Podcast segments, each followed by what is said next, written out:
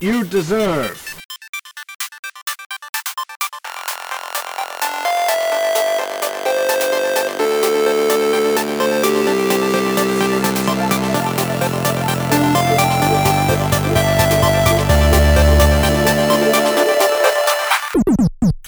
Welcome to Games You Deserve, brought to you by Special Reserve Games. Today we welcome a former Sega Games counselor from Australia. Plus, we look back on the year and talk about our favorite moments of 2020.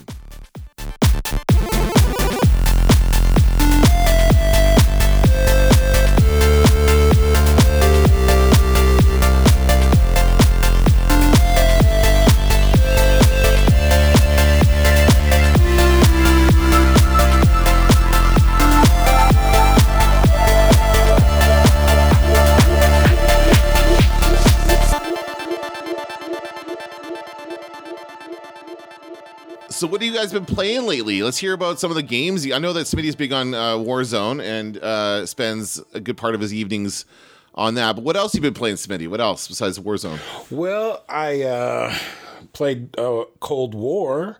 Uh, That's much different. Right, totally well, there's different. zombies, you know. There's like zombies, full time zombies, uh, of course. There's zombies in the Cold War. I remember. I remember the zombies part of the Cold War, like in the '80s when there were zombies everywhere. Oh, and so many great movies were made about this. And uh, honestly, I I've gone back and I've played some of the games that we've recently released and kind of gone back to play again. Like I, I played a little bit of Mother Russia Bleeds just to get back into it a little bit. My daughter reminded me that she had beaten Carrion and I hadn't. And I was you know, trying to go back and just play Carrion and just beat it. So I've honestly, honestly just been playing a lot of games that uh, we were fortunate enough to make the cartridges or disc for, you know, which is what a cool thing to be able to say. And I Fall Guys, you know, just put a couple couple hours in on Fall Guys. And uh, have you been playing Fall Guys much lately, Eric? You know, I, I had a little break because of the whole PS5 thing, and so I, I've put in a, actually put in a little bit uh, recently, and kind of getting geared up for uh, the next season of that. So getting excited. It's it's happening. This is the season three, right? It's about to Yeah, drop. it is about to drop. They've uh, they've been preparing. Let's say that. I can't talk too much about it, but they've been preparing. Oh, you do you guys know about the inside stuff for the season three? Well, I do. Yeah, so do I. Okay, well, let me ask you this: though. What are the diff- like? What are the seasons? I have not played a ton of Fall Guys. I played it initially; it's a lot of fun, but I haven't had time to go back into it. But what are the seasons? Like, what are the differences in the seasons? Just different courses and stuff. Eric, Eric would be great at laying this out. I mean, Eric was grinding on, you know, he's a hardcore player. Yeah, I, I really was. I really was grinding that for for for a while there. And, um, you know, essentially the content gets a little a little bit of an update, and you get some new courses, you get some new costumes. They will change, you know, and, and update the game for you, you know, and get you some something fresh, a fresh look at this. Uh, they introduce different things. We'll talk about like season two though. Like season two, there was a lot of there was cooperative cooperative things that you had to work together to get over certain obstacles and then get back to beating each other. You know, like Oh. moving those blocks. Well, yeah, and and that's just a that that was a bit of an element of of change from the first original season of Fall Guys, right? Because in the first season of Fall Guys, every map that you played, you were pretty much uh, you versus the the rest of the field. You know, you didn't really have any cooperative uh, attempts other than team games where you are paired up with people uh, in in different colors. What, what Smitty's kind of talking about here, however, is in one level there were opportunities in season two where, say, you had to get over a wall and there are different size boxes. But the, the problem was is that those boxes weren't always in an advantageous spot where you could jump over. So you have to decide, are we going to work together for at least a moment here to get these boxes put in the right place so somebody can start getting over the wall or not. And so they gave you a, a different look, a different element to to that, and of course in, introduce other things. And on top of that, they, they're going back and taking some of the older courses and you know spicing them up changing them up a little bit adding some new elements randomizing a few things which really brings some fresh uh, play to those particular elements which is those particular uh, uh, levels, which is really great because you don't get bored doing that anymore. And then, of course, there's all the fun costumes that they do and the cool stuff, the partnerships that they have with different ones. Um, you know, they've. Mm, there's some cool new ones. Yeah, they've just got all kinds of stuff. They teased a little something for Doom Guy just a couple of days ago, which is going to be kind of neat. Can't wait to see that one. Um, but but there's uh, gosh, what Untitled Goose Game has been. Oh, I uh, love that has been done. Um, they've got uh, you know in in the past they've had of course all the great Devolver costumes that came through. You had the messenger on there, you had the bulletkin, that kind of Pedro. Yeah, I mean it's it's just really cool. And then Valve costumes, if you're on the on the PC side, I think eventually they even released some of that stuff for PS4. Um, you know, so Chell from Portal or Portal Two, uh, and a few a few other really neat costumes there. So I expect a lot more of that in season three. Um, you know, tis the season is all I'll say for for some of that. And there's going to be no Eric costume yet again. So sorry, Eric was even a, you were a beta tester for Fall Guys. I was, So- uh, as as were plenty of other people. well, but I mean, if you were a beta tester, you got a special skin, and it looks like a crash test dummy. that's right. And you, you had to be a beta That's right. tester. You had to be OG baby to get that. my kid he's he's still just a, a huge gamer and he's uh we, we just recently got him uh game pass ultimate for his xbox one and he can you know play all kinds of stuff. He just had a birthday not too long ago and uh just really enjoying playing some cool games on there. He's downloaded uh Clustertruck. I don't know if you guys have heard about that. I caught him playing that just the other day, and he was having a bunch of fun with that. Um, and then another game called Grounded, where uh, he's he's been enjoying that recently with some some of his online friends. Personally, after playing all the uh, Spider-Man games on the PS5, I went back to a classic uh, and and started playing the Kingdom Hearts games. Um, and so I'm I'm kind of finishing up the first one. I I just finished. Uh, the area with uh, Little Mermaid, uh, Ariel, and uh, I'm also doing. I, I, you don't have to do both of these worlds, but I'm also doing the Jack Skellington area, area Halloween Town uh, from uh, the Nightmare Before Christmas, and those are really cool areas, both of those. So I'm going through that right now with plans to continue through the very lengthy story of uh, all the various Kingdom Hearts games. So.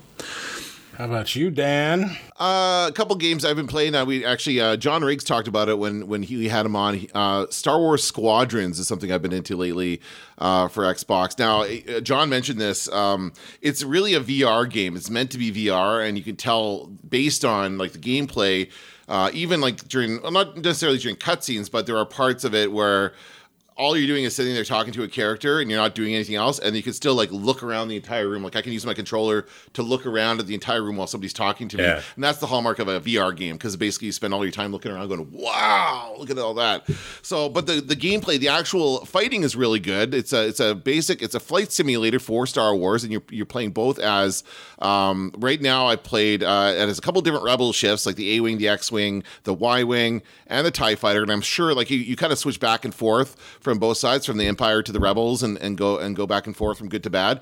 Um, the storyline is interesting as well. It takes place at, sorry you shouldn't even say rebels. It should be uh, the uh, new republic because it takes place after return of the jedi so after the death star explodes the second death star explodes so it kind of continues the story after that leading into mandalorian territory not quite like caught up to that but there are characters from others so there's a character from star wars rebels in this one so they're kind of bringing everything all together and i really like the way they do that and i like the story. It's a really interesting story, and I like to see the Empire side of things as well because they've kind of put a human face on these. Not actually not all human. There's quite a bit of aliens in it, but um, but they put like a a face to these people who are just kind of like you know you just see the storm the uh, sorry the the pilot mask and you see the Tie Fighter pilots in the movies, but they're they're you know according to this video game there are actually real people behind those masks, so you get to know a little bit about that. And then the other game I've been playing a lot, a lot, a lot is actually the AVGN uh, remastered. So they re-released the AVGN uh, uh, games one and two. There was two of these kind of platformer games for the angry. This is the angry video game nerd for those who might not be familiar.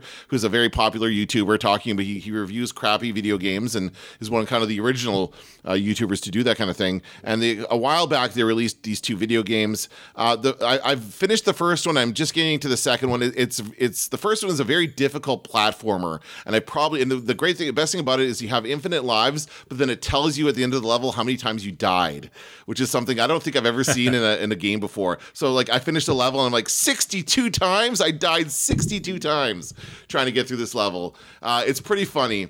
And uh, but I'll say that the first one is really good. And the cool thing about this remastered version is that you also get some bonus content once you finish the first and second game. There's a third. I don't even know what it is yet. I'm sure I could go online and look, but I don't want to be spoiled about it.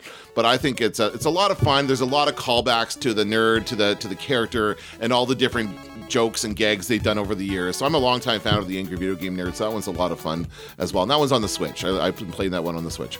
It was very cool stuff.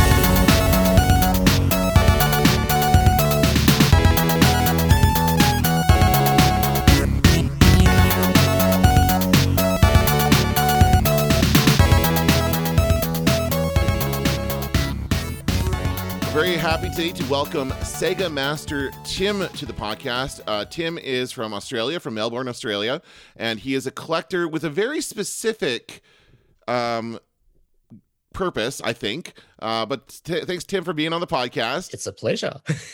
Tim, what do you what do you collect? What kind of video games do you collect? Anything and everything. That's basically it.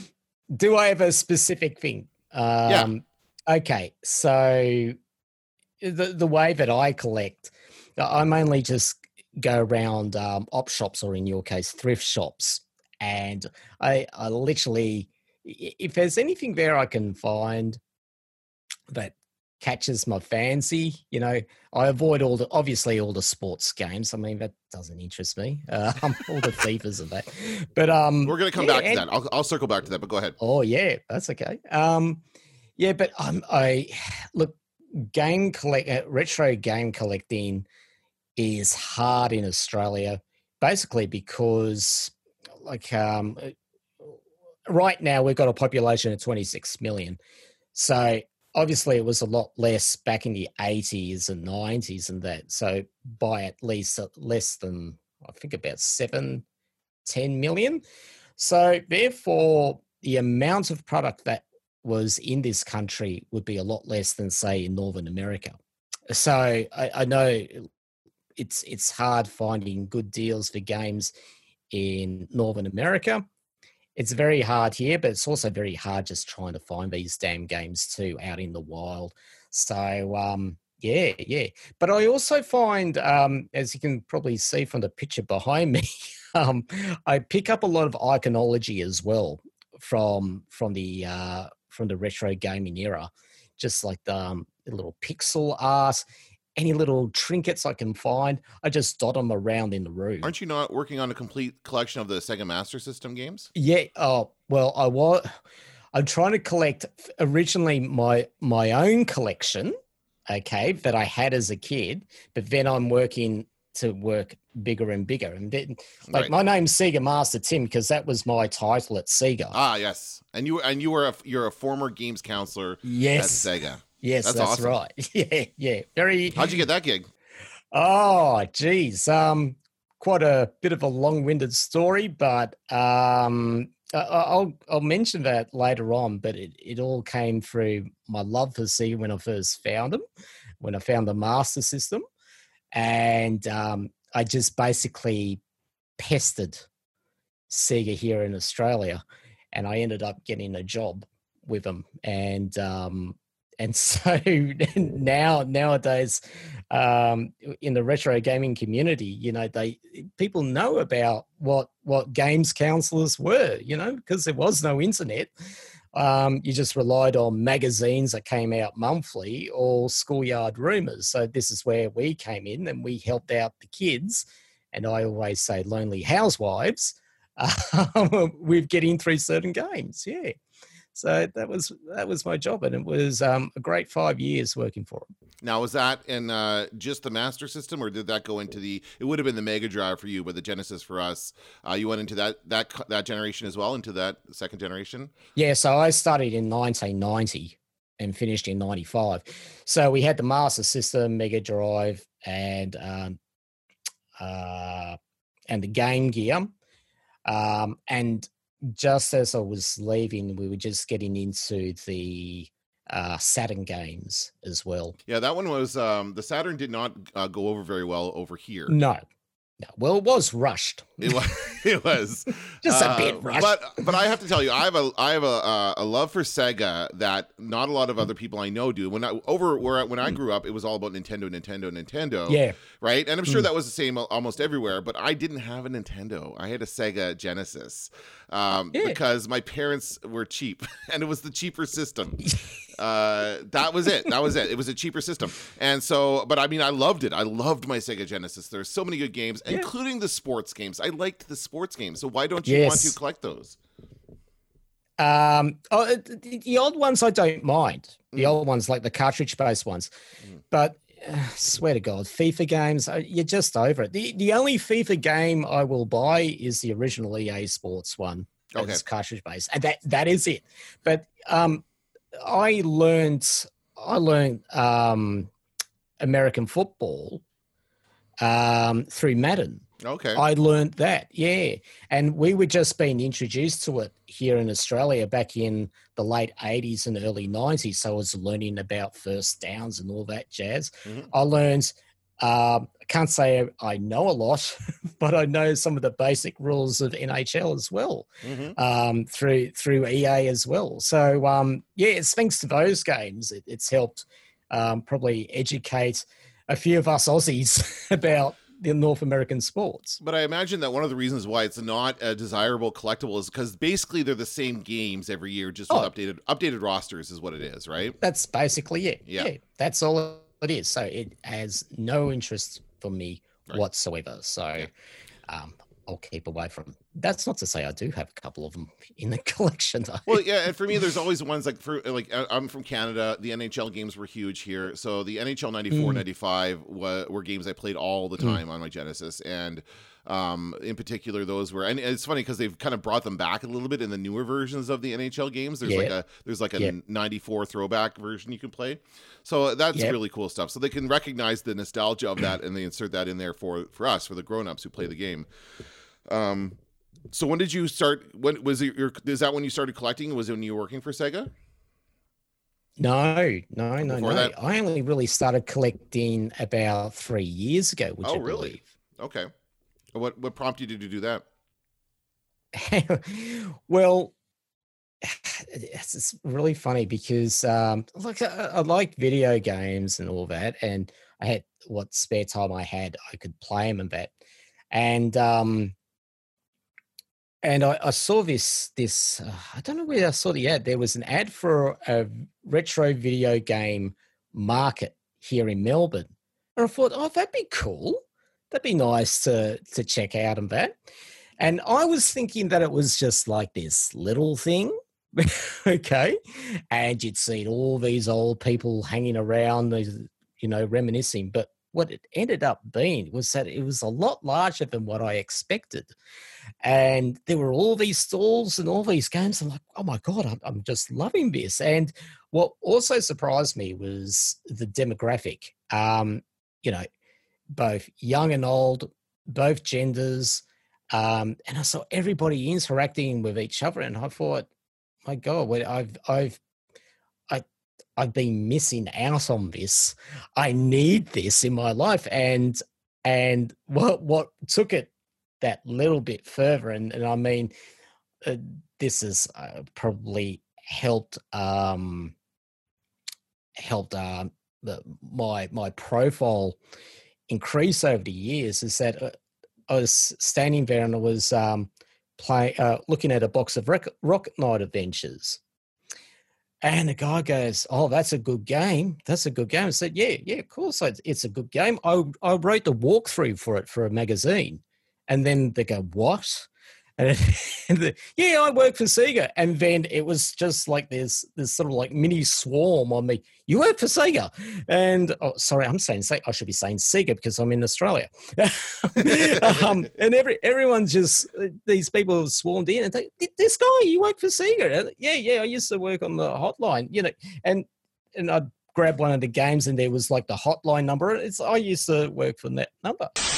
Listen to my voice, Dad. Buy me a Sega with a game built in for $99. Plus, I'll get a free second game by joining the Sega Club.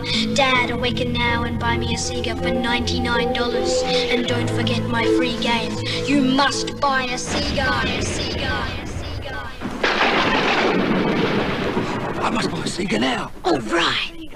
Hurry! Yes, Sega! and I'm like, geez, people really like this stuff. Um, I need to do something about this. And one of my work colleagues, um, since Spacey's Brian, he was already on there and he'd been telling me, you know, a few months before that, oh, you should get on Twitter, you should do that. And I'm like, oh, he would be interested. And that was somewhat my confirmation saying, well, maybe I should do something about it. So since then, I've just been hunting and looking for games. I love the adventure, I love the you know, going through these all out the back of these old shops and trying to find something, trying to find a diamond in the rough, you know. So, well, can you give me an example of one that you found, like a diamond? There was, there was one.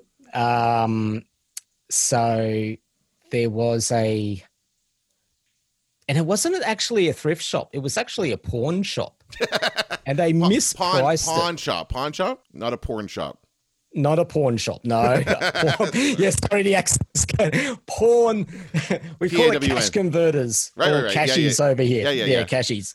So, so go in there, and I was on my lunch break. I popped in there, and I said, "Oh, I saw this game. It was like the Getaway, um, and it had this odd label. I'd never seen that before. That was a bit odd. So anyway, bought it five bucks." Okay, walked up the street, and so I get onto eBay sold pricing and that, and I'm like, oh my god, you know. So it was worth a few hundred dollars, really, um, because it was a limited edition. There was only one thousand five hundred of them made. Um, but this is the really weird thing. Uh, there was originally only one because they're all numbered it was only originally 1000 made and and speaking to one of the developers of the game they accidentally made 1500 of them. So it ends up there's only 1500 of these units. So um yeah and it's still it hasn't been taken out of its seal for crying out loud. It's it's wow. still mint. So so that was one example. And the the other example was one of my um, I went to to a barbecue one time and uh, of one of my relatives, and they go, "Oh, you like you like your Sega video games, right?" Yeah, yeah, yeah. So I go, "So have a look at these," and um, there was one game there that was complete. It was mint, and it's not a game that that many, uh, not a lot of the world knows, but there was this third party company called HES in Australia, and there was a four game multi pack. Now, this thing, I've never, this is the scary thing. I've never seen this game complete or in good condition, and yet they're still asking for about $250, $300. I've got this thing, Schmick, and he goes, Oh, you can have it. The, the, and I'll, uh, I'm like, my God. But um, I, I, bought him a good bottle of wine. Oh, there you go. A, payments. yeah, I couldn't just just take it for free.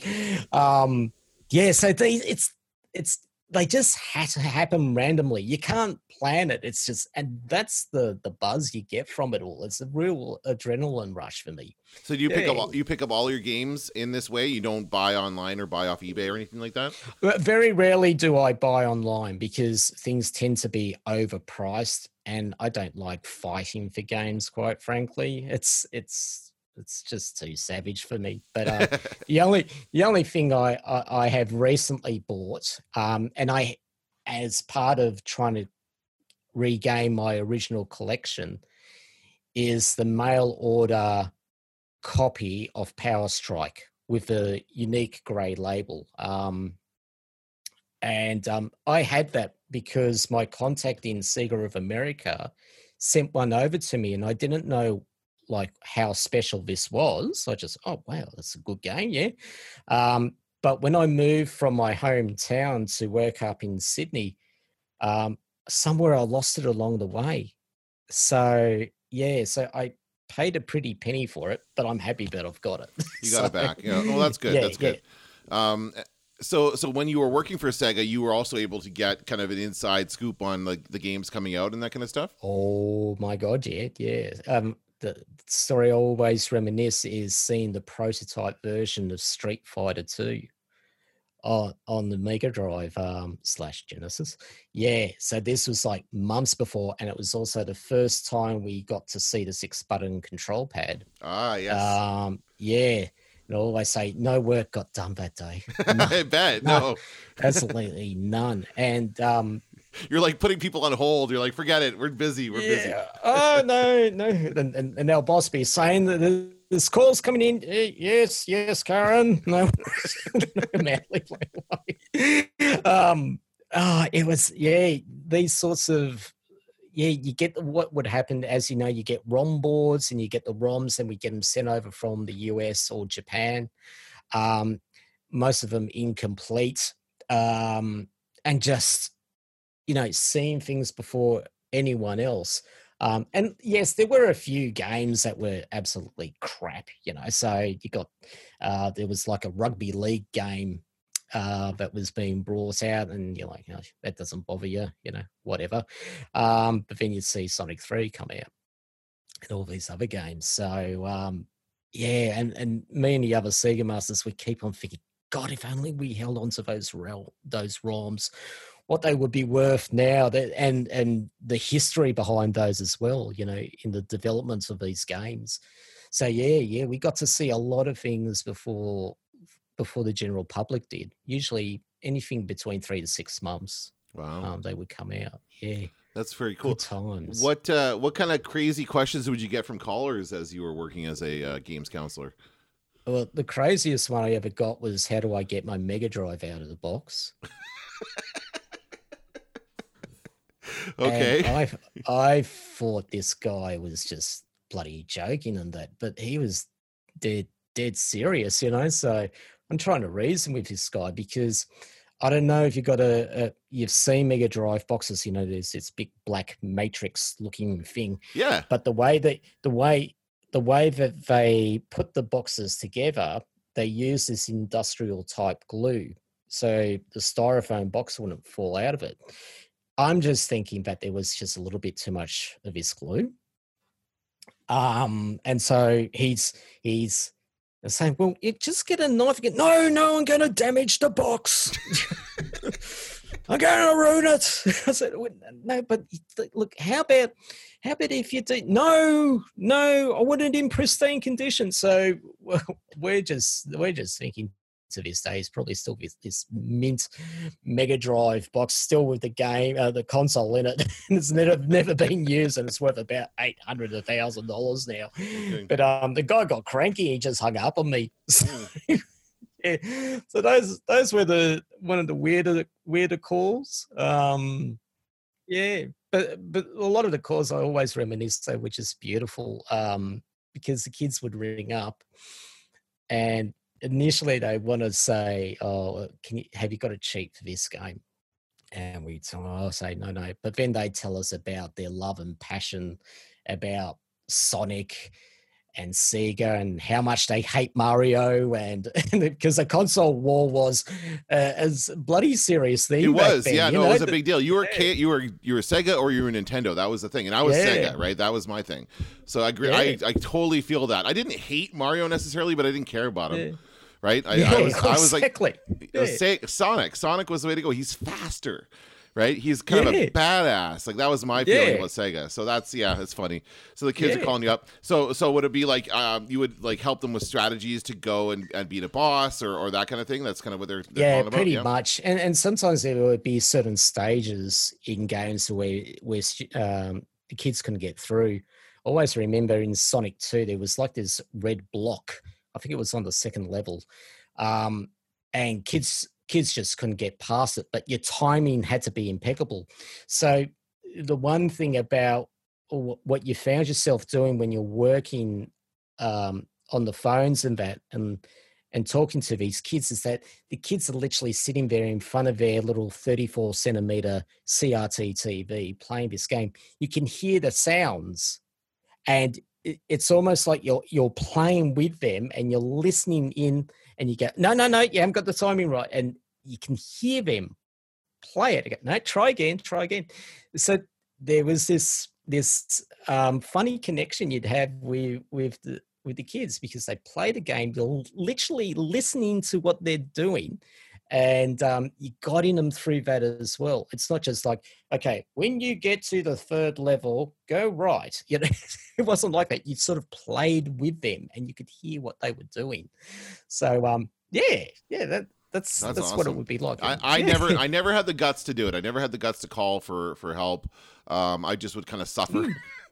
and if I couldn't make it level, couldn't finish the level, I just put it down, come back to it another day or something like that. That was kind of my feeling about it. But plus my parents would kill me because it's like a I don't know how much you charge for it by the minute. My parents would kill me if I called like a one eight whatever number. What's this on our phone bill? that kind of thing, right? And there was no internet. There was no other way to get help with this kind of stuff. You, That's you- right. You're right. It was the magazines, it was the counselors, and that's all you had to go with. So That's very pretty much it.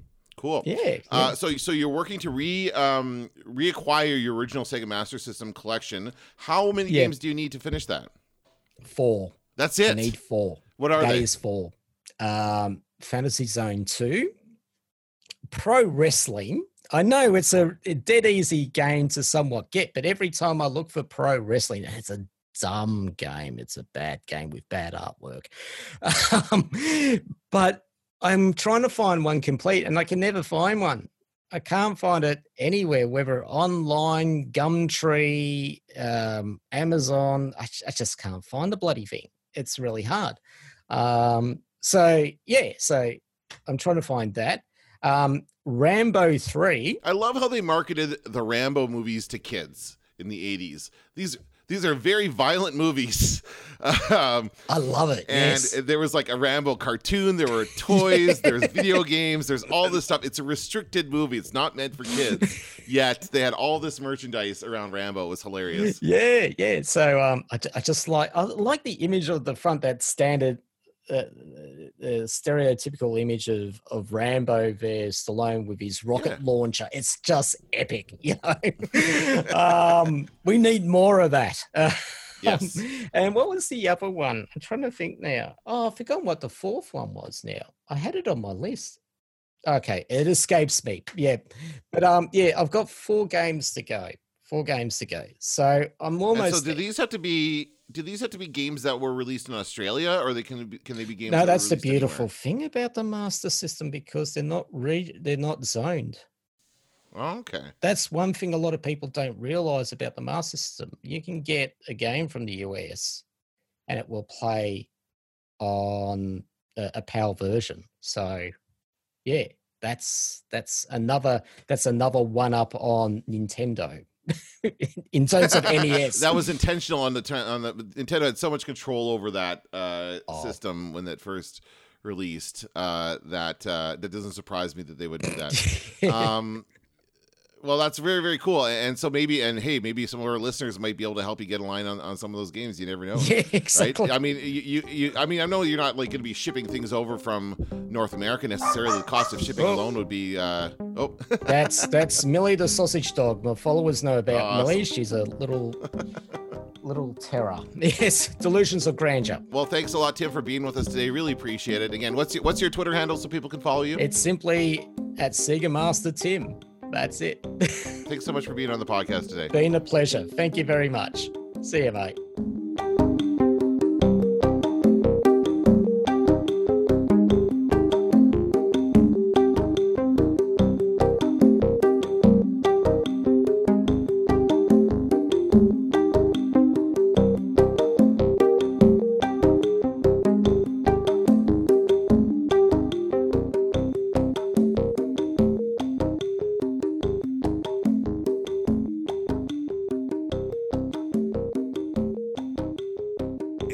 Be a, a, really fun end of the year. I think it's been a lot of fun to look back, you know, on a lot of the the cool things that happened in 2020. You know, we've all been stressed out so much and led down this whole path of just so much uncertainty and you know what what we said yesterday doesn't apply because today's the day and you know this is a, a, a year like un well, like none other, right? For all of us. But what was crazy is a lot of things like still happened, you know, like they were supposed to. The sun came up and set on every day and, you know, and we grinded and put out quite a few games, you know, this year. And how many games? How many games did you guys do this year? Oh my gosh! I should have this up. What, oh my gosh! What is the count? It's it's we... about it's about a dozen I'll yeah, say it's say about 12. a dozen. You've got you've got. I'm I'm going to run through the list very quickly, and I'm just going to do it through through what I can here. We got Carrion. We got Crossing Souls. We got the uh, second pressing of Gris. We got Heave Ho, uh, Hotline Miami, both one and two, right for the uh, PS4 for the uh, the PS4. Plus, I, I, believe we received the collection during that time. Mm-hmm. Um, we've got uh, Mother Russia Bleeds, Pikuniku, Ruiner. Uh, we got Serious Sam. My friend Pedro PS4. Yeah, my friend Pedro was was the next one for PS4.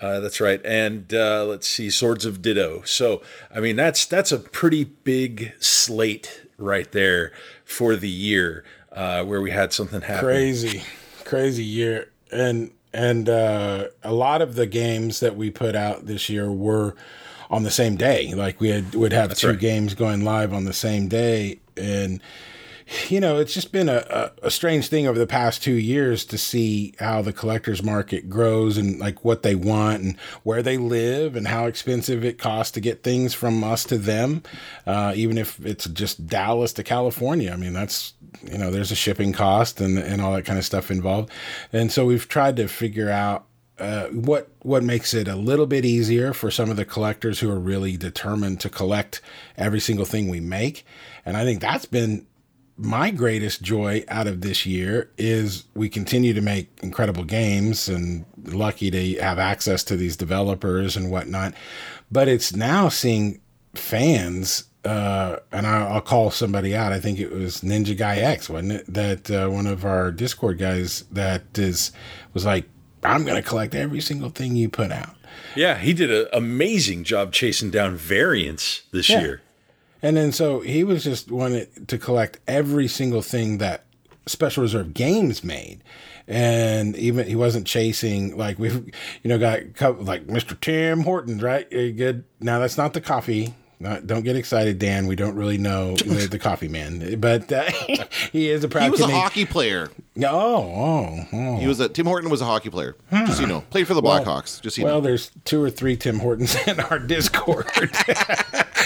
they literally, literally, have variants oh, of his right? name. Oh, okay. But there's one of these guys uh, actually chases the messenger like crazy. He'll just chase yeah, down one game. Like 20 copies of it in different like, things, different all ways. The variants, numbered, unnumbered, this signed copies. Great, great you know? stuff. But this different. I've seen a shift where there's some develop or some developers, some collectors who are absolutely starting to collect special reserve game stuff just because we make it.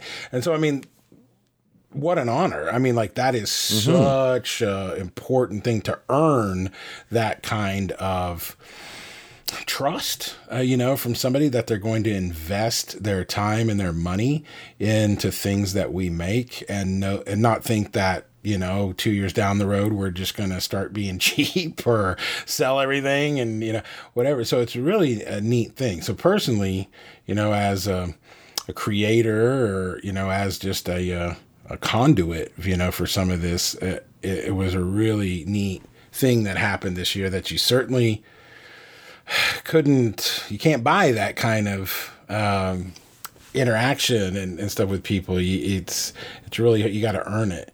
And so anyway that was my one of my favorite things looking back on this year was just uh, being able to back up my bullshit and put stuff out continually uh, that um, was quality and that we deliver on promises to our customers you know and to the developers so still just being able to achieve that is an incredible incredible uh, blessing, I say, you know. But uh, but so anyway, though, you know, it's been a great year in a lot of ways. Well, I was thinking about this. It's not even just the games. We, we took some steps here, and you've you've got some beautiful new types of products that you put out, right? These art prints, for instance. Oh, Both. I thought you were talking about the children's clothing and the socks, but no, oh, that's next year. Yeah. Yeah, we don't want to talk about that. yeah. We just got the strangest look from Dan. Like, really? I, I think he was almost interested. You know, I got kids. Yeah, I got kids. I'd be what size? The acrylic and the metal composite art prints, right? 2 mm-hmm. different flavors of this kind of thing. Well, and the and the cutout ones too, right? Three different kinds, really. Well, that's that's the evolution of them. Yeah, yeah. that's that's like next right. level of, of, that sort of thing. I almost I, I kind of want to ask Smitty to explain, you know, his thoughts on why that became a thing. You know, what what hmm. was that? What was the thought process? Tell folks the thought process behind that. What inspired that? Well, there was a five millimeter gap in the shipping box, and I said, "How can we fill that?" it no, it was really hundred percent about the art of the game, and you know where I, I had said a lot. You know, our my job here is to preserve the art of the digital video game in physical form, and, and uh, so I think a lot of people just kind of hear the video game part, but not the art part. And so I just talked about how how the art from the game was as iconic as the game in a lot of ways and how beautiful some of this was done. So I talked about how to involve all different kinds of mediums to uh, showcase this art. And so uh, just one of the easiest things to say was like well how do you treat art that you buy if you're buying art if you're going out to buy artwork you're buying like framed pieces right? Well you hang them on your wall or you put them on an easel and put them on your shelf or something like that. That's how you display art. And so i said well if you collect video games how are you displaying those? Well most of them are just badly placed on a dark shelf you know with no lighting. They're just kind of crudely uh, displayed. Some people really put a thought into it. But so how about we make it easy for you to display the art of the game just like you would any other art. So we just came up with a, a size which was five by seven because that fit inside our shipping box easily easily. So then you could combo that with a game and whatnot and, and include it in one package. And um, and it was just kind of fun to, to be able to to showcase some of the art. And on the art prints the majority of them do not have the logo of the game on the five by seven. Now there there is information about the artist on the back. We number most of those uh, as well. But uh, yeah, the the front is meant to showcase the art of the game, not the logo. Or, anything, or not anybody else's logo either. Uh, so yeah, I think if hopefully that's what you wanted me to say, you know, Eric, because that's kind of was the the genesis of why these five by seven, these art prints came to be, and why they're on acrylic and this metal composite and how they're done is literally another one of those just working with great vendors and partners that I would I was over at a press check uh, looking at putting together one of the reserve boxes and I just happened to walk by the large format printer and I'm like what's that? What's that stuff? Can you print on that? You are printing on that how much does it cost to print on that you know and so like i'll see something and then and try to invent you know a, something new. Like the acrylic, it comes prepared to print on one side, but we tried to figure out a way to print on both sides. Well, took months of like testing these different chemicals to treat one and both sides to see if you would hold the ink and the ink didn't turn into brittle chips. And, you know, it was like just weird things you wouldn't really think about. It's all science, but uh, it, we kind of quote unquote invented a way of printing on this acrylic material as well. So, it, you know, it felt kind of cool to invent an an altered way, you know, of being able to print on a flat medium and do some stuff. So anyway, yeah, just displaying the art, you know, just ha- how do you showcase the art and then send it to someone so they can treat it like the art that it is. Like it's a picture, hang it on the wall put it exactly. on the easel. And we also exactly. ship easels. With that was one of the things. Like you've seen those, right, Eric? That people are actually uh, using these easels to display the art prints. You know, it's it's a low key kind of thing. It doesn't really it's free the view of the yeah. art. Yeah, it comes with your your art piece and everything. But it's a nice little way to kind of prop that up on your shelf in a in a in a almost like a fancy fashion. It makes it feel, you know, that's a little little right. little extra, you know. And, and why? Uh, but but that's that easel I put in there for free. I mean, we had to pay to you know make those things, yeah. and they they weren't free for me. But the whole thing was I felt it was so important to put that easel in there because right out of the box. You can treat this art like art immediately. Boom. No matter, you know, what your collection is. And there's also a little four stickies in there that you can actually stick this up on the wall as well if you don't care about your sheetrock. Dad, what are you doing? It's Shark Week. Okay, here's the deal. Number one, you will fix the fucking drywall now.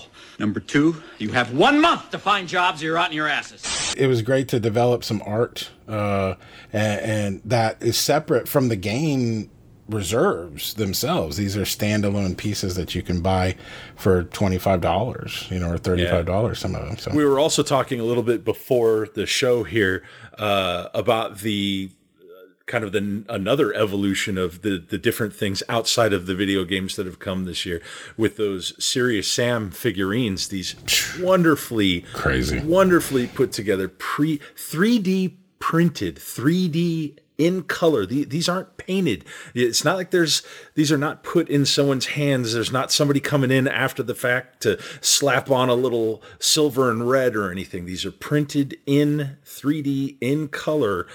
Uh, for these figurines, and there's a whole line of them out there available right now uh, for Serious Sam. I suggest you guys check these things out if you have not. If you if you get a chance to see these, you can visit the website, and on each of the pages for each of the figurines, there's this really neat 3D spin thing that you can do either on your phone or on the website with your desktop computer. You can move the figurine around and kind of get a great view as to as to what that looks like at all the different angles. Um, just really cool. And Dan, you were just taking a look at these right before the show. What do you think? Well, I love them. I, first of all, that's I gotta say that's my favorite part of doing this podcast with you guys is just when I get on the uh, get on Discord here with Smitty and he's like, "Look at this," and he shows me the next big thing. And he's been doing that all year. Every every time we come on here, he's like, "Check this out." He shows me like the latest thing that's just come in for whatever game that that you're working on. And I love that. I love seeing all this stuff ahead Except of time. Except that time that he um, asked you to look at his mole. I that that yeah, that didn't I work. didn't have yeah. a mole. That's a lie. that was my nipple. But one thing I'll tell you is that what what these serious what these serious Sam figures remind me of, especially I don't know, I can't remember what the one. What's the one with no head holding the bombs out? I can't remember. Kamikaze. Kamikaze. Kamikaze. So that guy reminds me of um, when I like probably 15 or 16 years ago. I was living with a dude. I had a roommate who collected various types of toys, all kinds of different toys. Like he was one of those guys that went down uh, to buy all the figures for Star Wars: The Phantom Menace when it came out. Remember that? Oh yeah. And he went. He went to toy. He lined up outside Toys R Us and lined up and got those figures, and then kept them on his wall, all in the packaging. So he had other thing he collected were these Todd. This is a series from the Todd McFarlane for the McFarlane Toys line. It was twi- uh, Twisted Tales of Oz or something something, and it was based on the Wizard of Oz, but it was like Dorothy and the Tin Man and the Scarecrow, but they were all like twisted and weird, and like Dorothy was tied up with barbed wire and stuff. It was weird, but kind of gross and like gory, and, and had that level of detail that that we see on these figurines. Like, and those are McFarlane toys. Like those are very very detailed toys, but these are very very detailed as well. Yeah. I would I would say comparatively so. Like they're almost as I good agree. as the McFarlane and man, stuff. I'm a McFarlane guy myself. Like we collected McFarlane like crazy.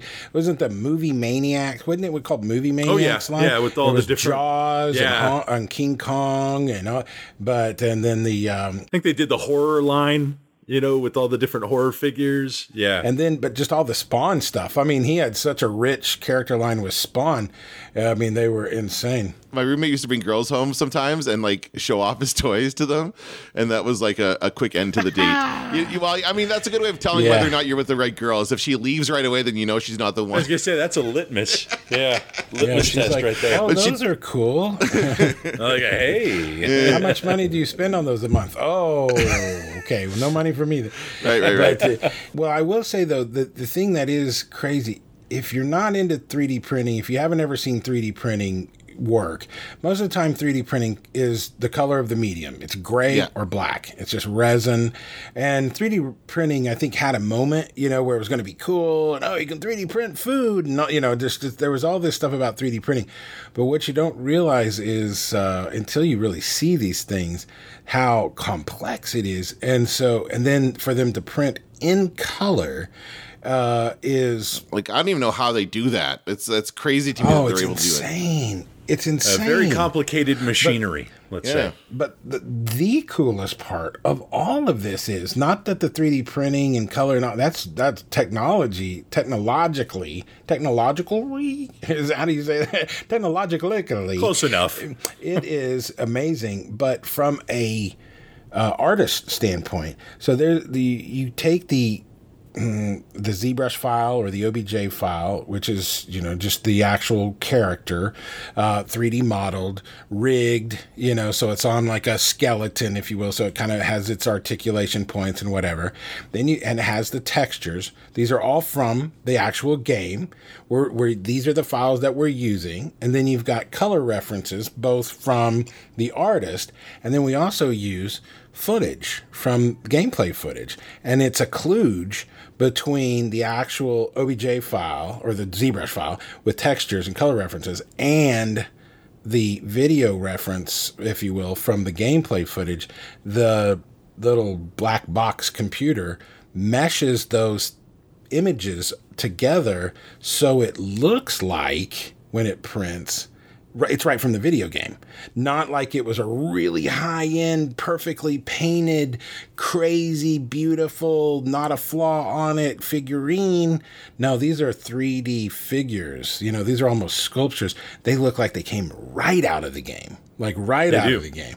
And so it's really like it's it's hard to understand until you actually hold them in your hand It actually did come right out of the video game. but it's hard for me to even understand how this stuff is physically made. But Yeah. but is You it like, like- for the for the different colors? Is it like a regular printer where it just switches to a different color of material and then like incorporates No. that? No, No, It's- it's, it- all it's it's- it's a hundred percent resin in those It's a hun- pieces. solid resin. Yeah, but but so the like printer, if you broke it open, yeah, no, I know. But when the, the printer like melts it or something to make it like well, malleable, it doesn't prints it prints like lasagna. So like like layers of Right. lasagna, blum blum blum blum, one on top of each other. One thing I want to get clear with everyone is if you have seen what happens with a lot of these hobbyist 3D printing in plastic, even the best of those models absolutely pale in comparison to a professionally printed 3D resin color 3D figurine. They are nowhere near uh, the the quality. Those plastic ones, the, the they are eons, light years ahead uh, on these things. And unless you get in there with like a magnifying glass and then know what you're looking for, even then it's difficult to see. Well, well, let's put it this way: there is something called medical grade resin, because they do. I mean, like uh, you know, there's there's there's people putting joints together in your shoulder and your knee that are 3D printing these parts now. Like that's actually happening. There is med- medical grade resin, and uh, so yeah, there is a difference between the 3D printer that you can buy on Amazon for 129 right. bucks and be like Yahoo or Glowforge is out there, you know, and people are doing stuff with that. This and this. In fact, I can even tell you one of the printers used is called Mimaki. It's a Mimaki printer. And so you could go look up Mimaki out of Japan and you can see that there's uh, they have like I think four or five different printers that specifically do 3D resin printing and um, just go ahead and try to pick yourself up one of them. Yeah. a little bit out of your range, they'll probably. set you back just a couple dollars. Yeah. But and then you got to learn how to use it. So it's just uh, we have some incredible partners who've advanced the uh, and perfected the uh, the way the method of printing. So it's not just 3D printing; it's this kind of 3D printing, and they call them game prints. I think as one time they were trying to call. So anyway, we're really lucky to, uh, and it's not by chance. I mean, I, uh, truth be told, I've been working on this relationship for two years. I mean, uh, every bit of a year and a half. Uh, it took us months and months to develop what we could do for Serious Sam. Uh, and, you know, not, not necessarily like hardcore working and design, you know, a lot of what ifs, uh, you know, how will this not work? You know, a lot of like pre planning by just talking and, and things. But man, at one point, you got to start physically printing things and trying things and making and failing and making and failing and um, you know if you so uh, you know it, it's to get to this point it has been a, not a struggle it's just taken a lot of work you know by a lot of smart people I, I want to say what I'm excited about is that this isn't a one and done, right? This, there's more to come. Yes, yes. In fact, we're, we're already talking about four different games um, to make characters with uh, and uh, have them more customizable in the future, where you can pose them, choose different sizes, and then be able to customize messaging, you know, on these uh, in some way that might be in the base or whatever. And I'm doing this authentication, you know, system where we have a, a 3D holographic QR code, you know, that you can verify these um, 3D printed figures were made. You have this one; it's number 10 out of 100. They were sold for X amount of dollars. This is all what came with them. You know, really a cool verifiable provenance, if you will. So it's when you get them in your hand, you'll realize that they're pretty special. And then we want to make sure that we treat them as special as well. They're not just trinkets or anything to sell. These are also works of art. It looks like a piece of art from the video game just come to life in 3D. It's unreal. So it's, yeah, if you like Todd McFarlane stuff, I mean, you, you will love the quality of what we're producing for sure. And if you collected Todd McFarlane stuff just because you liked his art, you'd like that kamikaze like you were talking mm-hmm, about or mm-hmm. there's or scrapjack which is eric's favorite. By the way that scrapjack dude that shoulder he goes all the way all the way through. Like that's a dense character. And he's got where his shoulders kind of like stitched on you know or whatever and there are. By goodness that's the way it looks in this 3d there, there's really literally a hole in part of his arm just the engineering of how to be able to 3D print that, you know, and and have it be solid and stuff. But once again, so yeah, Like you we'll said, have to we're- send you up some, Dan. Well, yeah, for sure. We're, you said earlier we're living in Star Trek, and we are. These are this is just one step away from the replicator in That's Star right. Trek. That's all it is. That's right. That's what I'm saying. Like all these ideas, we're chasing, you know, the greatest scripts from Star Trek. Well, you know, 10 years ago, this didn't exist. No, This thing, you know, it didn't, it didn't exist. Wait till 10 years from now, what that's going to be like. These, these models, which can take a little time to, to make, are probably going to be zapped up in a, in a moment, you know, and be able to Well- start doing that stuff in a hurry compared to Wonkinator now. it to you. Yeah, exactly. Get that thing sent over. So, We have to get on, we have to get on. We have so much time and so little to do. Strike that. Reverse it. This way, please.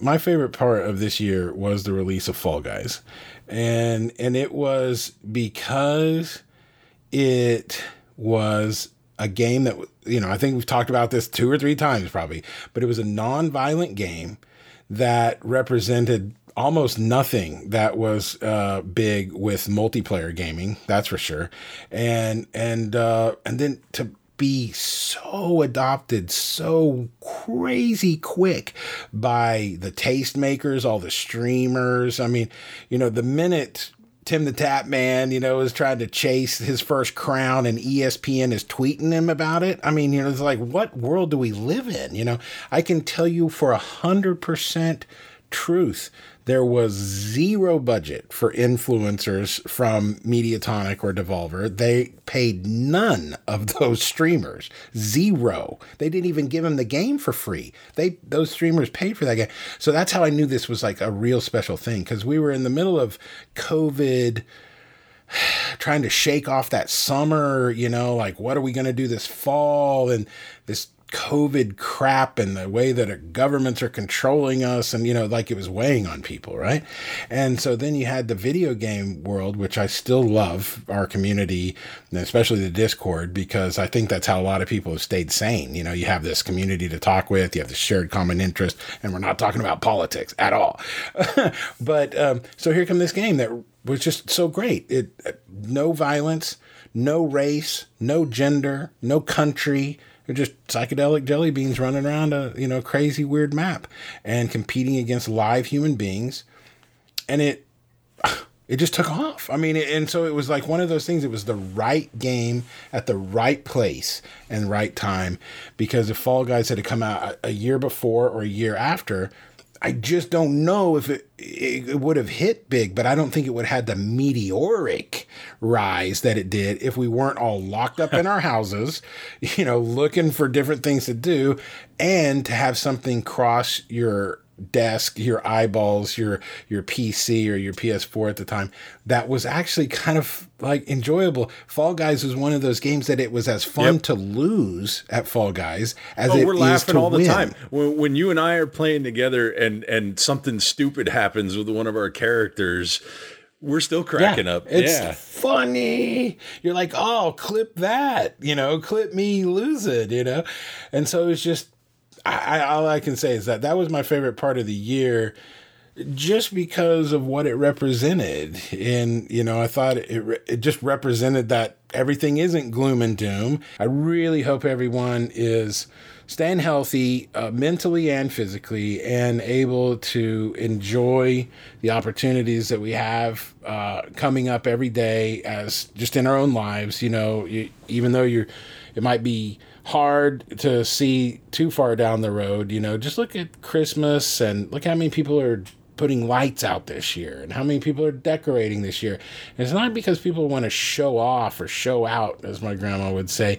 I think it really is people that, that just want to, you know, maintain some level of normalcy and uh, and express their inner joy, you know, a little bit because we're just not able to get out and about and do that so much. So, you know, if like go string some lights up in the bushes or bake a learn how to bake a pie or you know you know volunteer in some way that you can or whatever. But so that would be my encouragement to anybody else listening, you know, the podcast is enjoy the rest of this year, even though it's been a 2020 of a year, you know, like uh, you know, try to enjoy the rest of it because January 1st is going to roll around and everything's still going to be the same. you know, like so it's going to be your attitude and what you do that's going to kind of help make next year better. So just let let's make let's make next year better by making the end of this year great.